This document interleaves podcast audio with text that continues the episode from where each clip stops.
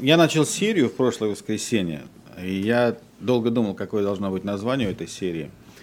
Но первая проповедь была «Радость, радость а, непрестанно», да, как мы в песне поем. Но вот готовя уже вторую проповедь, я понял, что как-то это название не очень хорошо подходит, и я предложил Вячеславу Вячеславовичу изменить название серии на название «Быть или не быть».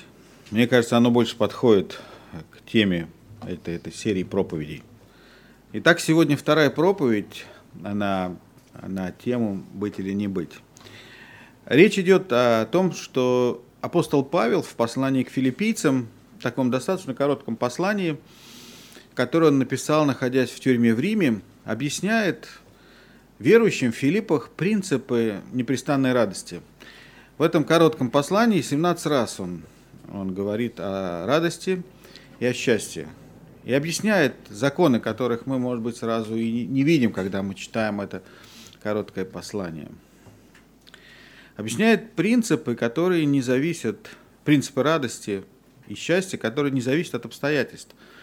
Потому что мы, как и большинство людей в этом мире, живем по принципу, ошибочному принципу. Живем заблуждаясь, когда мы используем вот такое вот выражение «если», то. Мы часто говорим, что вот если вот это или это случится в моей жизни, вот тогда я буду счастлив. И многие люди живут в ожидании «если». Вот если что-то вдруг неожиданно. Если я выиграю лотерею. Если вдруг я буду идти по улице и встречу свое счастье. Если, то тогда я стану счастлив.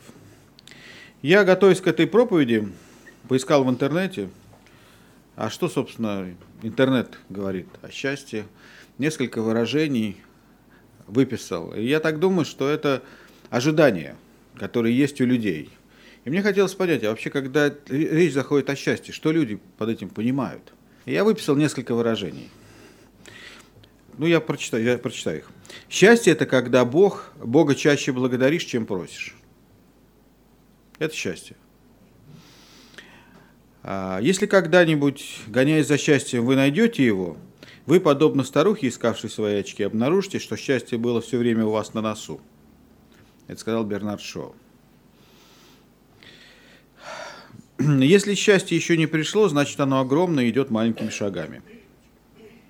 Богат не тот, у кого все есть, а тот, кому нечего терять. Больше всего завидуют не богатству и положению в обществе, а спокойствию, спокойствию и самодостаточности. Счастье это талант ценить то, что у тебя есть, а не то, чего у тебя нет. Как правило, люди не хотят жить лучше, они тупо хотят денег. Человек может прожить долгую счастливую жизнь, но как его заставить? Женщинам для счастья нужна одна вещь, но каждый день новая. И последнее. Все люди приносят счастье, одни своим присутствием – а другие отсутствием. Хорошо. Итак, апостол Павел нам объясняет в этой, в этой главе, в этом послании, перв, первая глава сегодня, а, о принципах, которые помогают стать человеку счастливым. Как помочь человеку, который мечтает о счастье и при этом несчастлив? Вокруг нас так много людей, которые живут заблуждаясь, но упорно, но упорно веря в принцип «если, то тогда». А, я буду говорить быстро, потому что я опять написал 25 страниц, хорошо? Поспевайте за мной. И мир полон людей, которые поставили перед собой цель стать счастливыми. Их э, представление о счастье имеет очень конкретные параметры. Финансы, жилье, супружество, дети, здоровье, хорошо оплачиваемая работа, машина, яхта, личный самолет и так далее и тому подобное. Они живут по принципу «если, то тогда». И несмотря на то, что уже был опыт, когда они стремились достичь чего-то, если и достигали этого, то при этом тогда они не становились счастливыми, потому что достигнув, понимали, что они не стали счастливее, и они все равно продолжали стремиться к финансам, хорошо оплачиваемой работе, машине, яхте, личному самолету и приобретали, приобретали недвижимость. И в конце жизни слушайте, и только в конце жизни понимали, что счастье не в этом. И все, ради чего они жили, и все, ради чего они приносили в жертву семью, отношения в семье, детей, отношения с детьми, отношения с друзьями и с окружающими, и другие жертвы, силы, время, здоровье, все это суета-сует и томление духа. К сожалению, они поняли это уже в конце жизни, а всю жизнь они провели в гонке за так называемым счастьем, которое можно охарактеризовать этим принципом, этой формулой, если то. И ничего, кроме забот и дополнительных забот, все те, кто стремился приобретать материальное, рассчитывая на то, что это будет сделать их счастливыми, ничего, кроме забот и дополнительных забот, они не приобрели. Они так и не поняли один из духовных законов – блажение отдавать, нежели принимать. Хочу сразу отреагировать на критику. Я знаю, что среди вас наверняка найдутся критики, которые скажут, к чему я, что я призываю к какой-то лени, к безделью, к ничего не деланию. Я, я не проповедую о том, что христианин не должен ничего делать. Я не проповедую о том, что христианин должен сидеть на лавочке и смотреть там в потолок, ожидая, что на него снизойдет счастье. Не, я не об этом говорю. Я не говорю о том, что христианин не должен заботиться о своей семье. Слово Божье говорит, кто же о своих, особенно домашних, не печется, тот отрекся от веры и хуже неверного. Я не проповедую о том, что христианин не должен много, слушайте, какое слово я сказал, не должен много работать. Должен работать и должен работать много. Это нормально. Я согласен с Джоном Уэсли, который учил, работай как можно больше, трать как можно меньше, экономь как можно больше и как можно больше раздавай. Итак, что нам делать, чтобы стать счастливыми? Как жить так, чтобы, подойдя к концу жизни, мы могли вместе с псалмопевцем Давидом сказать, межи мои прошли по прекрасным местам? Как жить так, чтобы, оглянувшись назад, я мог сказать, я сделал все, что мог, и я доволен? Итак, пять, пять законов, пять принципов, которые делают человека счастливым. Мы их сегодня рассмотрим, эти принципы, и они записаны э, в э, этой первой главе послания филиппийцам. Я их сформулирую. Первое. Не стремитесь достичь счастья. Не делайте счастья целью вашей жизни. Услышали? Вообще мне хотелось бы, чтобы вы иногда записывали. Но я понимаю, все вы люди с крепкой памятью, в отличие от меня, и вы все запоминаете. Счастье – это не цель, к которой вы стремитесь. Это не какое-то место на земле, попав куда вы станете счастливым. И это не набор благ в вашей жизни, достигнув которого – я имею в виду благ, вы автоматически станете счастливее. Счастье – это то, что вы сами делаете и сами для себя созидаете. Понятно? Вы созидаете свое счастье. Это ваш выбор. Это быть или не быть. Второе. Как я уже сказал, это не цель. И как я говорил в прошлое воскресенье, это результат правильного мышления и правильного образа жизни – если вы посвятите, э, поставите перед собой цель всеми силами стараться быть счастливым, то вы проживете эгоистическую, только на себя ориентированную жизнь, и это сделает несчастными вас и тех, кто рядом с вами. Если счастье станет целью вашей жизни, можно с уверенностью сказать, что вы никогда не станете счастливым человеком. Счастье – это не цель, это результат правильного мышления и правильного образа жизни. Третье. Мои привычки – или делают меня счастливым, или делают меня несчастным. Мы формируем наши привычки, а наши привычки формируют наше счастье. Четвертое. Счастье, основанное на событиях, недолговечно. Счастье, основанное на привычке, постоянно. Услышали? Счастье, основанное на событиях, недолговечно. Счастье, основанное на привычке, постоянно. Я объясню, что я хочу сказать. Допустим, я решил произвести на свою жену впечатление. Допустим, я решил пригласить ее в хороший ресторан. Допустим, мы хорошо провели время, и мы счастливы, потому что там все было замечательно. Хорошая еда, хорошее обслуживание, хорошая атмосфера, хорошая музыка. Вечер удался. И я счастлив до тех пор, пока не принесли счет. Когда я смотрю на цифры, которые там внизу написаны, то мое счастье куда-то улетучивается. Счастье, основанное на событии, недолговечно. Допустим, я хочу доставить радость моей жене, и я говорю, дорогая, что ты хочешь, чтобы я тебе подарил? И до, до того момента, пока я это не спросил, я счастлив. Но как только она мне сказала, что она хочет, мое счастье улетучилось. Счастье, основанное на событиях, недолговечно. Счастье, основанное на привычке, постоянно. Вы смотрите сериал, широко разрекламированный на телевидении. Первую серию вы счастливы, Но когда заканчивает сериал, вы понимаете, что, вас опять, что опять сняли какую-то дрянь, и за что им только деньги платят, и вы несчастливы.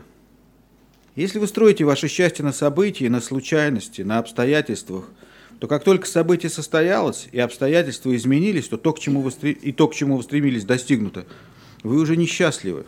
Вы не считаете себя счастливым человеком. Счастье построено на событиях недолговечно. Счастье построено на привычке постоянно.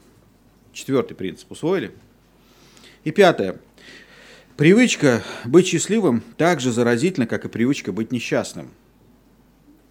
Если вы воспитываете себе привычку быть счастливым и радостным, то это так же заразительно, как и привычка быть несчастным и недовольным. Мы зависим от хороших привычек так же, как мы зависим и от плохих. Но хорошие привычки доставляют больше радости. Итак, пять принципов, которые помогают нам стать счастливее, радостнее в этой жизни. Я знаю, что люди не рождаются с плохими привычками. Они могут рождаться с плохими наклонностями, но требуется время, чтобы сформировать себе плохую привычку. Точно так же требуется время, чтобы сформировать себе хорошую привычку. Мы с вами изучаем послание к филиппийцам. Это одна из самых радостных книг в Библии. Как я уже говорил, 17 раз в этом послании, коротком послании, апостол Павел употребляет такие слова, как радость и счастье. Апостол Павел писал это послание, когда он находился в тюрьме в Риме. Это еще одно свидетельство того, что радость апостола не зависела от обстоятельств. На самом деле, это послание, это положенное на бумагу, это положенная на бумагу благодарность апостола Павла к верующим в, Ри, э, в Филиппах. Он основал эту церковь, и вот теперь он в тюрьме, в Риме, и он благодарит их за то, что они материально участвуют в его служении, они помогали ему своими средствами, деньгами. Он благодарит их за молитвенную поддержку и за их дружеское расположение. Таких верующих, которые так поддерживали апостола Павла, кроме верующих Филиппах, было совсем немного. И это очень личное и очень теплое и очень дружественное послание – Итак, если мы хотим быть счастливыми, с чего начать? Если мы хотим быть счастливыми, с чего начать? Кто-то скажет деньги, кто-то скажет власть, кто-то скажет влияние. С чего начать? Апостол Павел говорит, начните с взаимоотношений. Именно взаимоотношения делают нас счастливыми. Невозможно быть счастливым человеком тогда, когда ваши взаимоотношения трещат по швам по всем швам. У вас могут быть деньги, у вас может быть, может быть хорошо оплачиваемая работа, у вас есть друзья, у вас есть враги, есть хорошее жилье, у вас хорошая машина. Но если ваши отношения с близкими для вас людьми оставляют желать лучшего, не пытайтесь никого обмануть. Вы несчастный человек. Знаете, как в притчах написано, лучше жить в углу на кровле, чем со сварливой женой в просторном доме. Материально не делает человека счастливым. Вы можете жить жизнью полной удовольствия, но если вы на грани развода или в процессе развода, то вы несчастный человек. И не думайте, что если, то.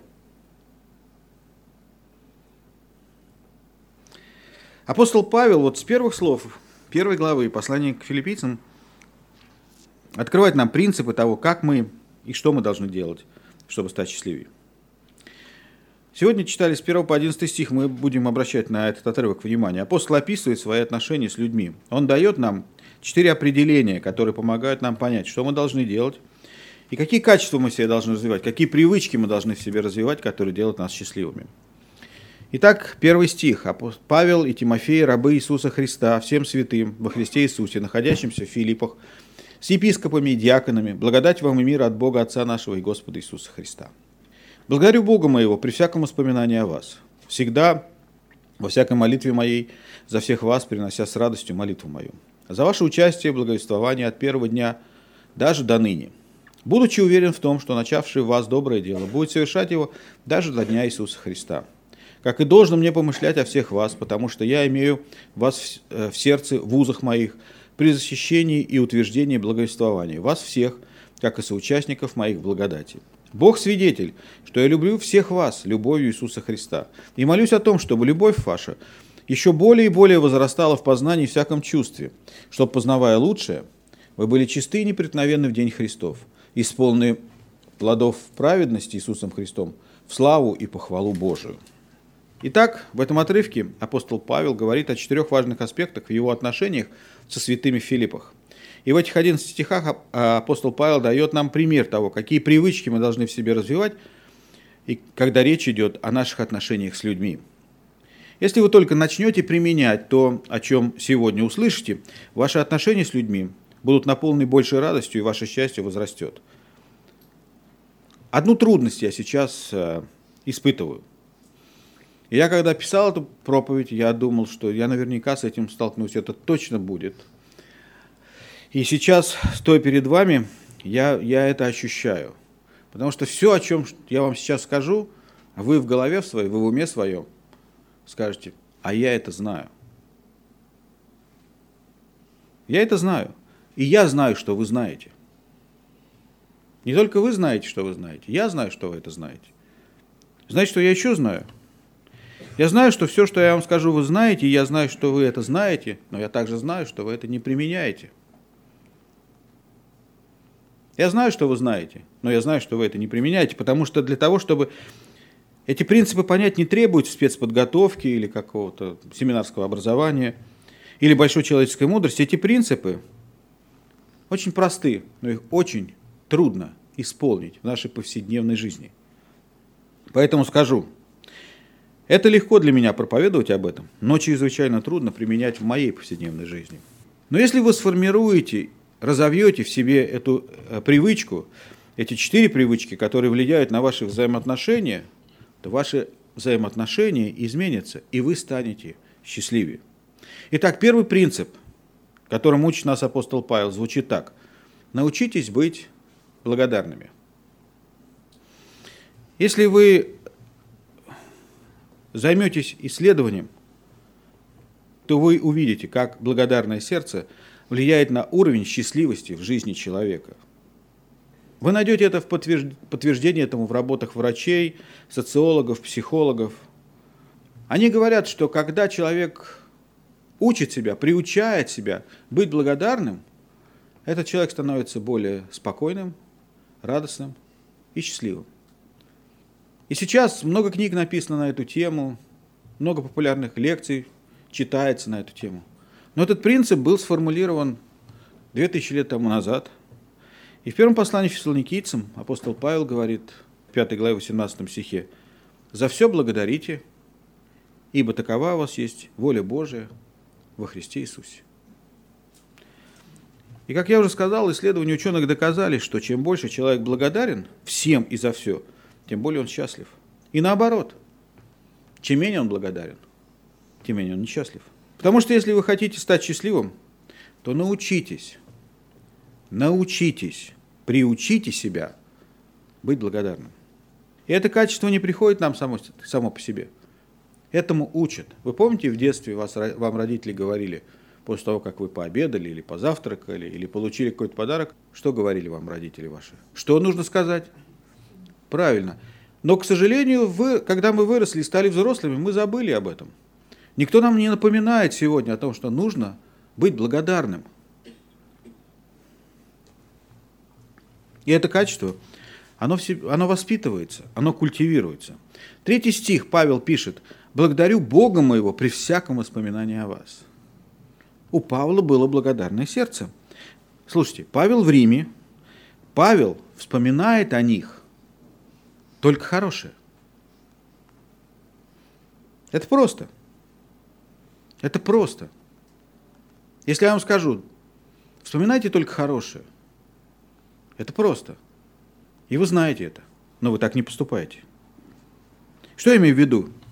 Если в вашей семье случился конфликт, если муж поссорился с женой, если вы вдруг вскипели и начали ругаться, ну, бывают ситуации, на своих детей. Если дети возмущены поведением родителей, которые, как нашим детям часто кажется, пытаются ограничить их свободу. Бывает такое? Или я придумываю? Или, или только в моей семье? Конфликт между супругами бывает? Когда вы вдруг поругались, бывает такое? Какие слова вы друг, друг другу говорите, когда ругаетесь? Обидные. Обидные. Мозг моментально выбрасывает, как взбесившийся принтер, вот эти вот обидные слова. А что вы вспоминаете об этом человеке? Что вам приходит на память? А все плохое, что у вас было с этим человеком. Вы начинаете тут же припоминать ему, ей, ему, все плохое, что, вы, что было за, за время вашего общения. И это не только то, что случилось неделю назад, две недели назад, месяц назад. Вы вспоминаете события пятилетней давности, десятилетней давности, двадцатилетней давности. Да я еще когда с тобой встречался, мы не женились, ты там то-то и то-то, а ты там то-то и то-то. Мы помним это. И знаете, почему это происходит? А потому что мы взращиваем себе эти мысли. Мы их культивируем. Вы подкармливаете и поливаете это внутри себя. Потому что даже если конфликт закончился, вы все равно, ваша память продолжает работать и крутиться, и напоминать вам о том, что, что плохого в этом человеке. И те плохие черты, которые вы в нем замечали. И, и знаете, что удивительно? А мы получаем какое-то мазохистское, правильное слово я сказал? Наслаждение от того, что мы внутри себя эти мысли культивируем. Когда человек нас обидел, нам приятно думать о нем плохо.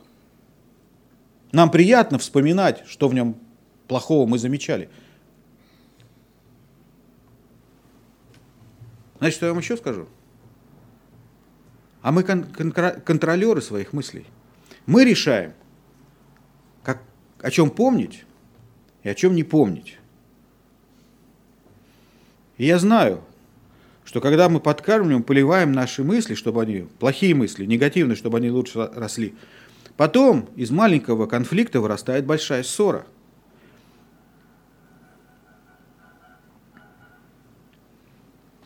Знаете, эти мысли способны расти до тех пор, пока не заполнят весь, весь наш ум и наше сердце. И мы, начав вроде бы с небольшого конфликта, культивируя в себе вот это негативное воспоминание – доходим до того, что мы начинаем ненавидеть человека, который рядом с нами.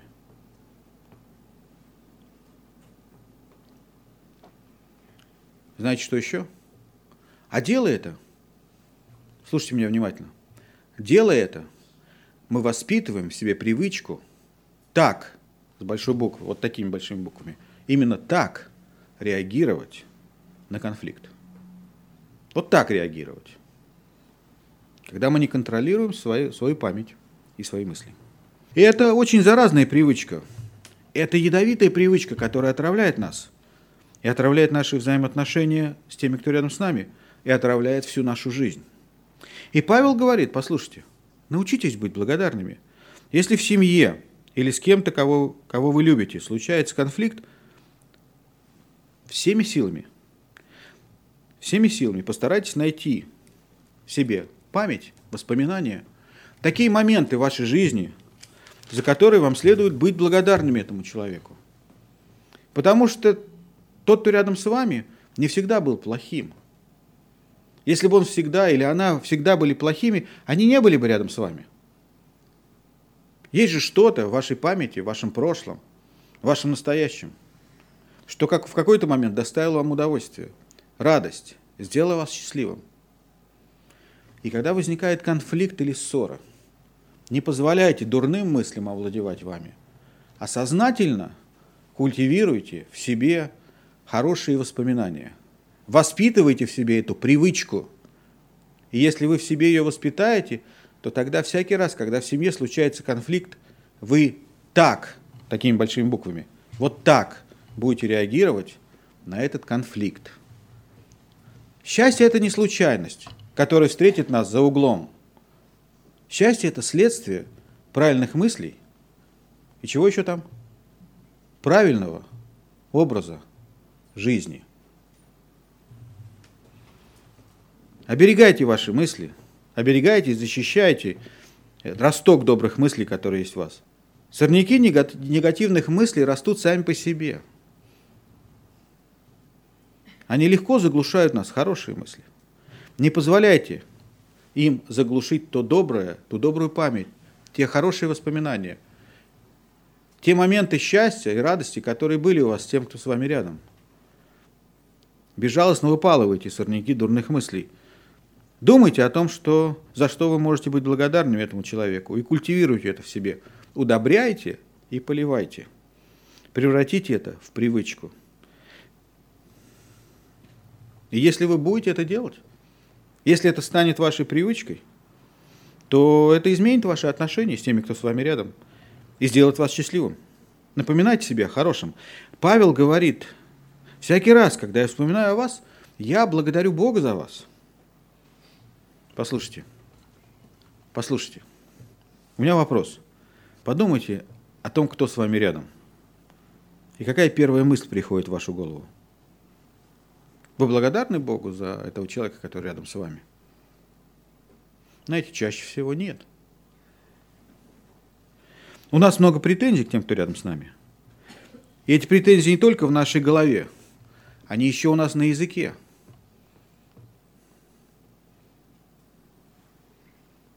И это привычка, которую все развили.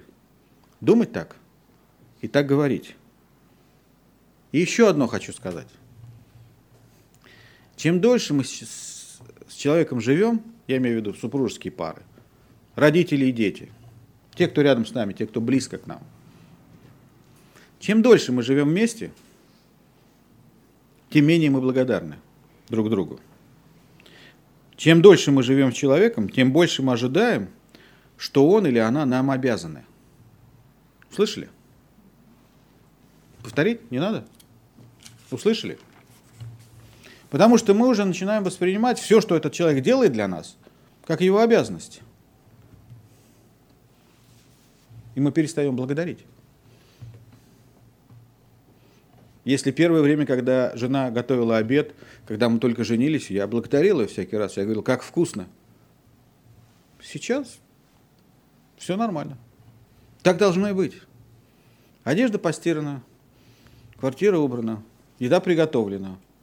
Тебе заботиться. За что благодарить? Все так должно и быть. Муж тяжело работает, чтобы обеспечить семью. Старается помогать жене. К этому привыкают. Так должно и быть. За что здесь благодарить? Дети получают все от своих родителей. Родители заботятся о них. Иногда даже чрезмерно. Дети перестают благодарить. За что? Так должно и быть. Но когда случаются при этом конфликты между родителями и детьми, между супругами, на чем вы фокусируетесь? На ошибках или промахах? Потому что нам легче вспоминать все негативное, что он или она сделали в прошлом – и это одно из проявлений испорченной человеческой природы в нас, потому что мы легко забываем хорошее, мы перестаем благодарить за хорошее, что нам делали, и легко вспоминаем плохое о других. Услышали? Мы легко забываем хорошее, что нам сделали другие. Мы хорошо помним все плохое, что они для нас сделали. Все, что касается других, у нас длинная память на плохое, короткая память на хорошее. В отношении себя все наоборот – мы хорошо помним все, что мы для них сделали, и, и у нас короткая память на то, что мы сделали не так.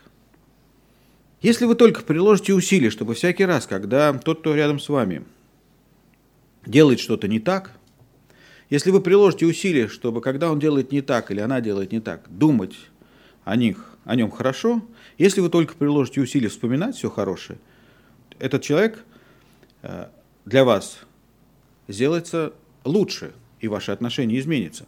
Я говорю о супругах, я говорю о родственниках, я говорю о друзьях. И это привычка, которую, которую нам, я не говорю, следует развивать.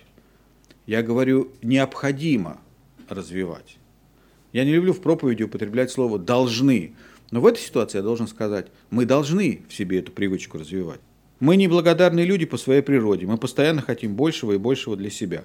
И это привычка. И апостол Павел в пятом стихе, не только в третьем, но и в пятом стихе, он говорит, а я благодарю вас за ваше соучастие в моем служении.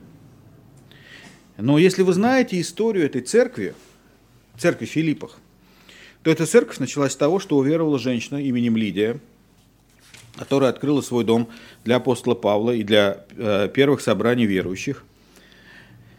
И надо сказать, что эта церковь в Филиппах неоднократно финансировала апостола Павла в его служении.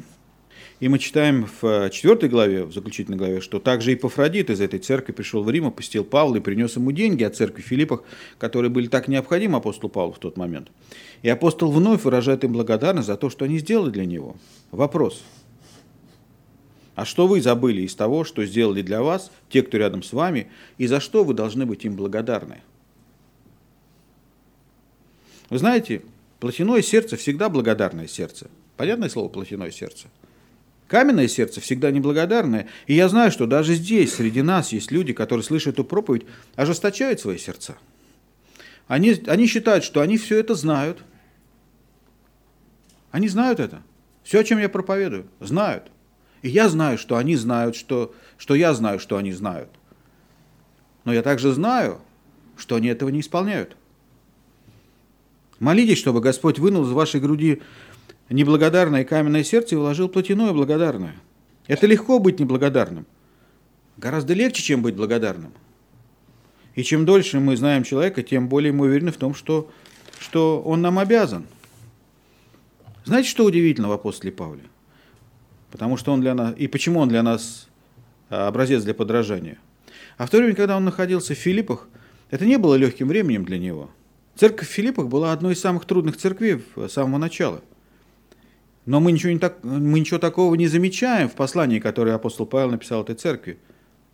Мы знаем из книг Деяний апостолов, что когда он начал трудиться над созданием церкви в Филиппах, его избили, его приговорили к 40 ударам кнутом, он был унижен, его арестовали по ложному обвинению, его бросили в местную тюрьму, он пережил землетрясение, и в конце концов правители города изгнали его. И вот он пишет, что когда я вспоминаю о вас, всякий раз, когда я вспоминаю о вас – я вспоминаю вас с благодарностью, я вспоминаю вас с радостью. У меня о вас хорошие воспоминания, потому что он сознательно, сознательно культивировал в себе о них хорошую память. Есть два города в мире, которые, которые я не, ну, вот не люблю. Всякий раз, когда мне говорят о них, я говорю, не, не, только не туда. Рим и Санкт-Петербург. Лет 15 или 20 назад я с моим старшим сыном оказался в Риме. Мы летели обратно из Америки, и вот на 4 дня решили остановиться в Риме, чтобы просто вот походить по этому городу, посмотреть, как туристы. И на свою беду я в Америке купил себе хорошие перчатки. Ну вот решил, ну а почему? Ну один раз в жизни, ну можно позволить. Купил. Знаете, что случилось в Риме? У меня их украли. В первый день. Четыре дня в Риме были просто отравлены. Ну, я, ну, не Рим уже был, не в Рим. Я думал о перчатках, которые у меня украли. И когда я прилетел домой, жена говорит, я тоже хочу в Рим. Я сказал, куда угодно, только не в Рим. 20 лет прошло. Я до сих пор помню. В Питере у меня случился сердечный приступ. Меня отвезла скорая помощь в больницу местную. И когда мне жена говорит, ну поехали в Питер как-нибудь, там, когда белые ночи, красиво. Я говорю, только не в Питер. Куда хочет, в Мурманск, на Чукотку, не в Питер. И я могу сказать, что это внутри нас. Эта плохая память формирует наши отношения. Услышали, что я сказал? Плохая память формирует наши отношения. Апостол Павел пережил трудное время в Филиппах. Гораздо более трудное, чем я в Риме или в Санкт-Петербурге. Но у него была хорошая память о Филиппах. Потому что он сознательно культивировал себе хорошую память. Он не позволял плохим мыслям овладевать им и руководить его эмоциями. И этим апостол Павел отличается от меня. Он сам избирает, о чем ему помнить. Филиппы не были для него курортом. Это не был город с пальмой, с морем, с запахом роз, а в небе радуга. Но Павел сознательно решает не травить себя болезненными воспоминаниями. И я знаю, что в сердце многих из вас есть крючки, на которых висят болезненные воспоминания – и вы время от времени заглядываете туда, в свое сердце, и проверяете эти крюч крючки с этими болезненными воспоминаниями, а все ли они на месте. И вы так и несете их по, по жизни, и это бремя давит, давит на вас, изгибает вас и лишает вас радости жизни. И вы, что удивительно, не хотите от них избавиться. И вы, что удивительно, любите их, и ухаживаете за ними, и культивируете их. Так что, не дай Бог, они увянут, чем же мы тогда будем аргументировать во время наших домашних войн? Запомните или запишите. То, что вы помните, это ваш выбор. Я не могу заставить вас забыть, но если вы хотите стать счастливее, Это нужно сделать. И никто этого не сделает за вас, кроме вас. И вот какой совет я хочу вам дать. Помните только хорошее. Сознательно, сознательно не вспоминайте плохого. Стирайте из своего сознания плохую память. Развивайте в себе избирательную способность помнить. Если хотите стать счастливым человеком, станьте благодарным.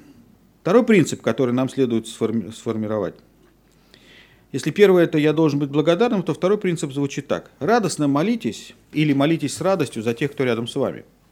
Знаете, когда апостол Павел молится за филиппийцев, он молится за них с великой радостью. И я могу сказать, это, это одна из величайших привилегий, когда за вас кто-то молится с радостью. Если бы у апостола Павла была возможность помолиться за вас, как бы вы хотите, чтобы он за вас помолился? С печалью или с радостью? Речь идет о том, что за вас будет молиться человек, который написал большую часть Нового Завета, будет молиться человек, о котором мы знаем, что Бог его слушает. Это круто, когда такие за нас молятся. Это всегда ободрительно, когда мы знаем, что за нас молятся. Даже если это не апостол Павел, но кто-то другой молится за нас. Это всегда ободряет. Когда ко мне подходят и говорят, мы за вас молимся, меня это ободряет. Всегда ободряет. Я всерьез воспринимаю. Это не слова. Я верю, что люди за меня молятся. Я скажу, большая часть моего успеха, если не весь успех, который я имею, я имею не потому, что это я или мои таланты, а потому что за меня молятся мои друзья. И это в ответ на их молитвы Бог использует меня и дарует мне успех. Четвертый стих. «Всегда во всякой молитве моей за всех вас, принося с радостью молитву мою». Подумайте о тех, кто с кем у вас не очень хорошие отношения. Подумайте. Может быть, человек рядом с вами. Не надо сейчас на него пристально смотреть, чтобы он понял, что у вас с ним не очень хорошие отношения. Просто подумайте.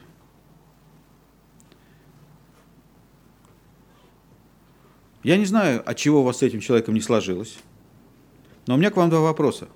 Вы за него молитесь? И второе – И второе. А вы молитесь за него с радостью? Подождите, ответьте сначала на первый вопрос. Вы за него молитесь или вы, или вы возмущаетесь, когда вы молитесь? Понимаете, о чем я говорю? Вы слышали молитвы, когда человек возмущается другим человеком? Я слышал. Это не молитва, это возмущение, которое мы высказываем перед Богом. Если тот, кто рядом с вами, причинил вам боль, если у вас что-то с ним не сложилось или не складывается, если вам не очень комфортно с этим человеком, вы за него молитесь? Как вы за него молитесь? Возмущаетесь против него или молитесь с радостью? Послушайте, чем больше мы молимся за человека, чем больше мы молимся за человека, тем меньше мы этим человеком возмущаемся. Это духовный закон. Это духовный закон. Хотите исправить кого-то? кто рядом с вами, кто вас обидел, или, может быть, это не так обидел, но у вас возник конфликт с этим человеком. Мы стараемся высказать возмущение в наших словах. Мы стараемся этого человека обидеть обидным словом с тем, чтобы он понял. Послушайте, не поймет. Молитва меняет людей. Если вы хотите, чтобы этот человек изменился, начните молиться за него. Начните за него молиться. Чем больше вы за него молитесь, тем меньше вы возмущаетесь, тем, чем больше вы за него молитесь, тем больше вы его любите. Слушайте, это ваш выбор – молиться или возмущаться. Ваш выбор. Изменит ли кого-то ваше возмущение, высказанные или высказанные в лицо раздражения, или обиды, или жалобы на него другим?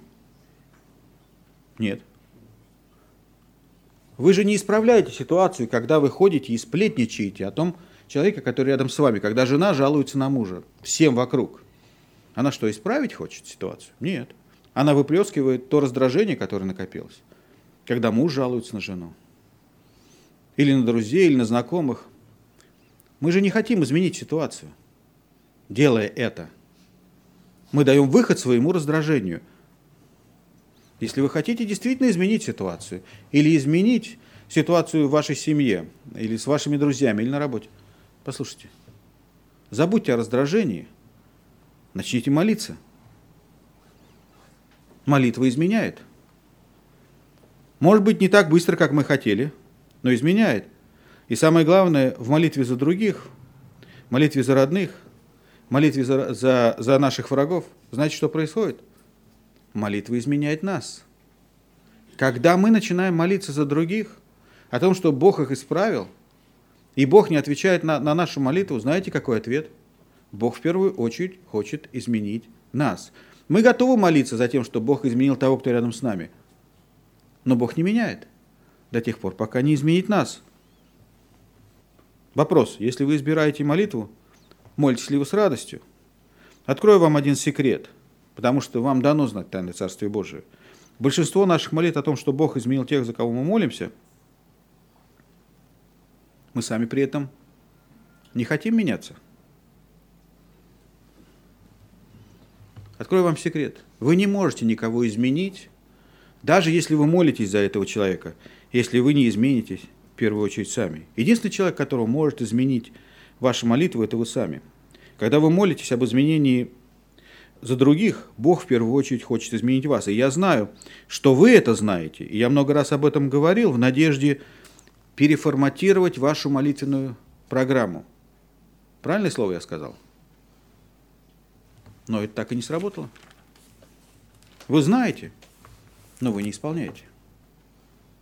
Но когда мы молимся и молимся с радостью за других, и благодарим Бога за других, не вспоминая плохого, а вспоминая только хорошее, Бог изменяет нас и изменяет тех, за кого мы молимся.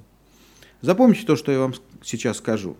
Позитивная молитва гораздо более эффективнее позитивных мыслей. Нужно научиться не только хорошо думать о человеке, нужно учиться за человека хорошо молиться. Сегодня написано много книг, и они очень популярны о том, что ради собственного здоровья нам следует научиться думать позитивно. Это неплохо. Но все позитивное мышление, на которое вы способны, не изменит вас, или вашего мужа, или вашего ребенка, или ситуацию. А позитивная молитва может. И самый быстрый способ реформировать плохие отношения – это начать молиться за того, с кем у вас плохие отношения. Молитва меняет вас, молитва меняет его. Итак, снова посмотрим, как и за кого молился апостол Павел. 9 и 11 стих. «Молитесь о том, чтобы любовь ваша еще более и более возрастала в познании всяком чувстве, чтобы, познавая лучшее, вы были чисты и непреткновенны в день Христов». Сейчас я вам объясню порядок молитвы. Как молился апостол Павел, как он молился. А потом скажу, почему он так молился. Апостол Павел предлагает четыре объекта для молитвы. И подобная молитва, когда мы молимся за родных, за друзей, за начальников, за жениха, за невесту, за любого, кто нам дорог, первое, о чем говорит апостол Павел, молиться о том, чтобы эти люди возрастали в любви. Но помните всегда, что когда мы молимся за других, в первую очередь эта молитва меняет нас. Поэтому если мы молимся о том, чтобы тот, кто рядом со мной, возрастал в любви, Бог действует во мне, и я начинаю возрастать в любви. В девятом стихе апостол Павел говорит, я молюсь о том, чтобы любовь ваша все более и более возрастала.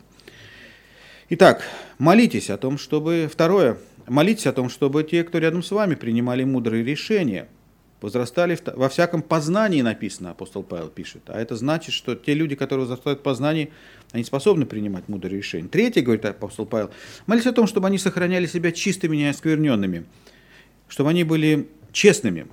И четвертое, Э, молитесь о том, чтобы они все более и более уподоблялись Иисусу Христу. И дальше апостол Павел говорит о том, что в 11 стихе, чтобы они были, были исполнены с э, плодов праведности Иисусом Христом. Ну, я думаю, что мы понимаем, о каких плодах речь идет, о плодах Духа Святого, которые есть мир, любовь, кротость, воздержание и так далее. Мы читаем об этом в послании Галатам в 5 главе. И это цель нашей молитвы – и в такой последовательности нам следует молиться. Когда мы молимся за себя и за других, мы молимся с уверенностью, что Бог слушает нас. Откуда такая уверенность? Если мы молимся о том, чтобы тот, кто рядом со мной, возрастал, возрастал в любви, если мы молимся о том, чтобы этот человек, который рядом со мной, принимал мудрые решения, если я молюсь о том, чтобы тот, кто рядом со мной, сохранял себя чистым, неоскверненным от мира, если я молюсь о том, чтобы он более и более уподоблялся Иисусу Христу, на что я могу рассчитывать, когда я так молюсь? Знаете на что? Я могу рассчитывать на то, что Бог меня слушает. Откуда такая уверенность? А потому что так написано в Слове Божьем. Первом послании Иоанна написано, что если мы чего-либо просим по воле Его, то мы знаем, что что? Он слушает нас. А когда мы знаем, что Он слушает нас, то мы знаем, что все, о чем мы не просим, Он дарует просимое. И вот то, о чем я говорю, об этом порядке молитвы за других, это воля Божья, так написано в Слове Божьем. И поэтому я говорю, что когда мы молимся так, Бог нас слушает. Такая молитва Ему угодна. А что еще, что, еще, что это еще означает? А это значит, что на такую молитву Он хочет отвечать. Итак, первое, что я должен сделать, чтобы стать счастливым, это быть благодарным к близким мне и не очень близким мне людям. Второе, я должен молиться за них с радостью в соответствии с волей Божьей. И теперь третья привычка, которую, о которой говорит апостол Павел. Нам следует ожидать лучшего. Э, я скажу, это легко сказать, но этому легко учить, но это трудно практиковать в ежедневной жизни, потому что обычно мы не ожидаем, что люди вокруг нас станут лучше. Это против нашей природы. Мы чаще говорим, ну что еще от него ожидать? И если ваше сознание все еще хранит негативную информацию, негативную память, то поверьте, всегда, всегда, всегда вы будете от него или от нее ожидать подвоха. Или другими словами, вы не верите в то, что этот человек способен измениться в лучшую сторону. Одна из привычек, которую мы должны в себе развивать, если мы хотим стать счастливыми, мы должны научиться доверять людям больше, слушайте, какое слово я скажу, и меньше их критиковать. Или другими словами, жить с верой в то, что перестать жить верой в то, что из этого человека ничего хорошего не получится. Шестой стих здесь написано. «Будучи уверен в том, что начавший вас доброе дело будет совершать его даже до дня Иисуса Христа». Обратите внимание на слово «уверен». Я уверен, говорит апостол Павел. Я не предполагаю, я не желаю вам, он не пишет, я желаю вам, что начавший вас доброе дело будет совершать его до дня Иисуса Христа. Он говорит, я уверен в этом. Никто, моя уверенность непоколебима.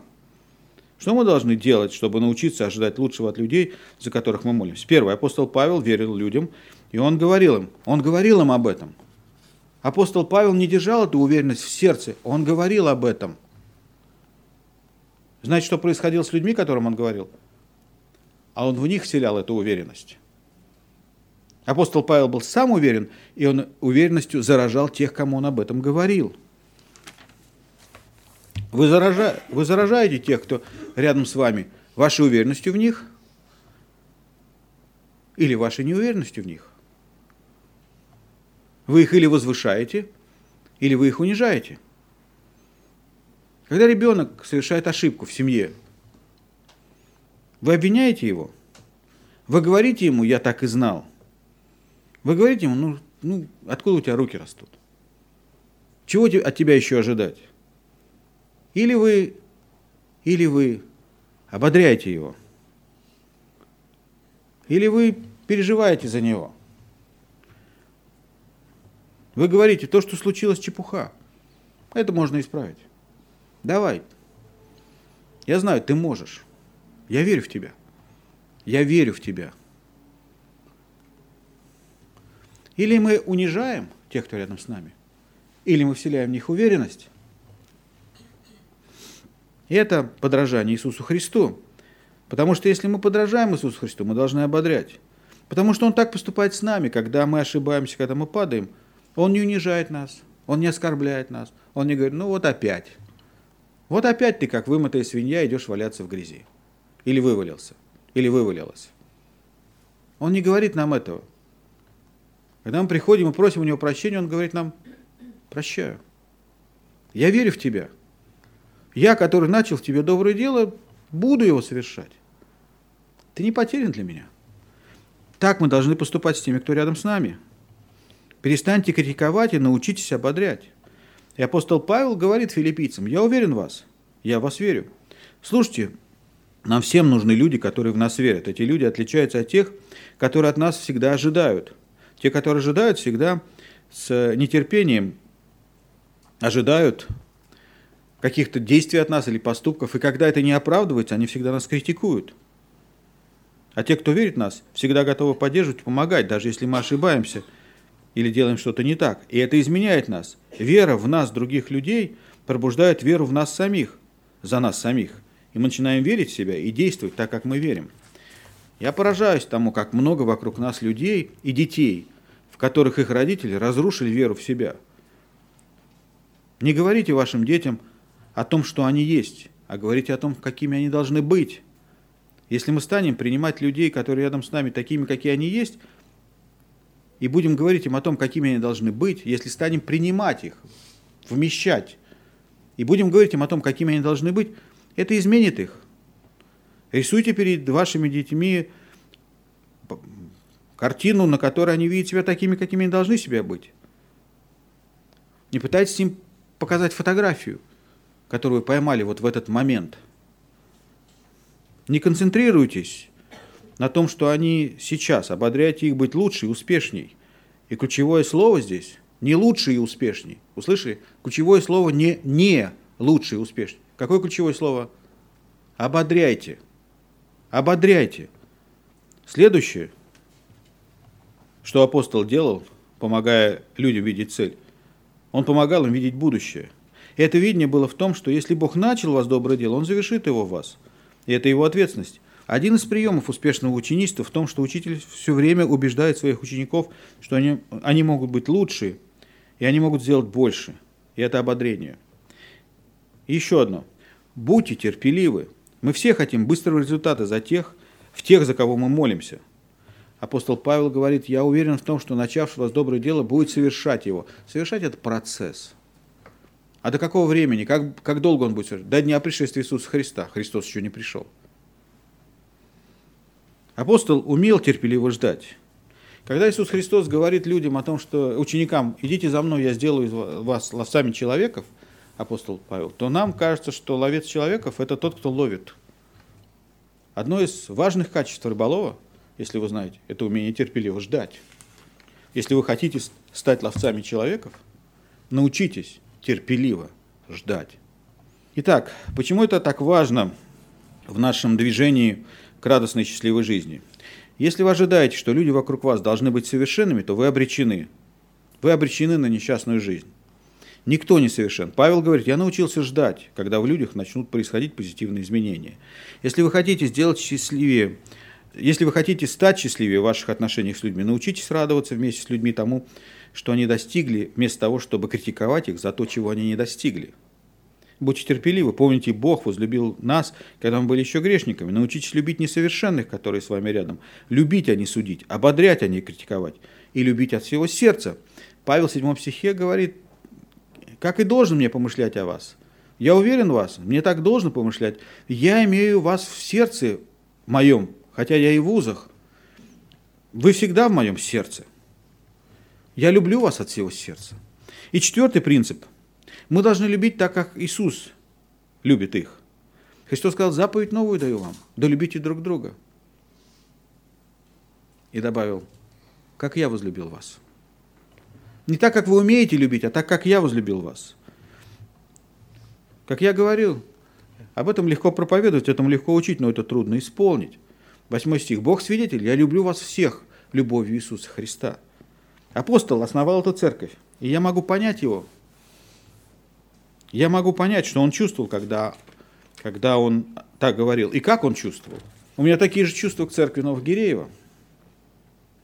У моей жены такие же чувства к церкви Новогиреева. Я бы даже сказал, что она более ревнивая нашей церкви. Я скажу, я горжусь вами, и я всегда благодарен Богу за вас. И если я в разлуке с церковью, я молюсь за вас и делаю это с радостью. Еще скажу, Новогиреева в моем сердце – я убежден, что Бог еще совершит великие дела через нашу церковь. Он верит в вас, и я верю в вас. И потому как я вижу, как Бог работает в вас, это для меня свидетельство того, что вы инструмент в Божьих руках. Это значит, что вы живете, что вы живы, и Дух Святой живет в вас, а это значит, что будучи инструментом в его руках, он будет использовать вас для его славы. Я могу засвидетельствовать. Я видел, какими многие из вас были 10, 15, 20 лет тому назад, и какие изменения произошли у вас за эти годы. И для меня это свидетельство Божьего присутствия в вас. Поэтому я могу, как апостол Павел, сказать, я уверен в том, что если Бог начал у вас доброе дело, Он совершит его до дня пришествия. Итак, если мы говорим о четвертом принципе, который помогает нам быть счастливее в этом жизни, то это любовь к другим. Потому вас все узнают, что вы мои ученики, если будете иметь любовь между собой. И в первом послании Иоанна 3,16 а, Иоанн говорит, слушайте, мы помним 3,16 из Евангелия от Иоанна. «Ибо так возлюбил Бог мир, что отдал Сына Своего Единородного, дабы всякий верующий в Него не погиб, но имел жизнь вечную». Я люблю эти слова. Я знаю, все любят эти слова. Это такая халява. Да. Ничего не надо делать. Бог возлюбил нас, отдал Сына Своего, чтобы мы были спасены. Так здорово. Ничего не надо делать. Мы так любим это. Первое послание Иоанна 3,16. Написано, любовь познали мы в том, что Он положил за нас душу свою. То же самое, что Иоанн 3,16. Тот же самый автор пишет то же самое. Сначала Евангелие, потом послание. И он пишет, любовь его мы познали в том, что Он положил за нас душу свою. И если бы он поставил жирную точку, я бы потер руки сказал, еще одно подтверждение, как я это люблю. А он поставил запятую и говорит, и мы должны полагать души свои за братьев. Упс. А это совсем по-другому. Это совсем по-другому. Истинная любовь не только в словах, она еще и в делах. Послушайте, и это наш выбор. Любить или не любить, служить или не служить. В заключении задам вам вопрос. Над каким из этих четырех принципов вам необходимо поработать? По отношению к кому вы не проявили заслуженной благодарности? Кого вы должны благодарить?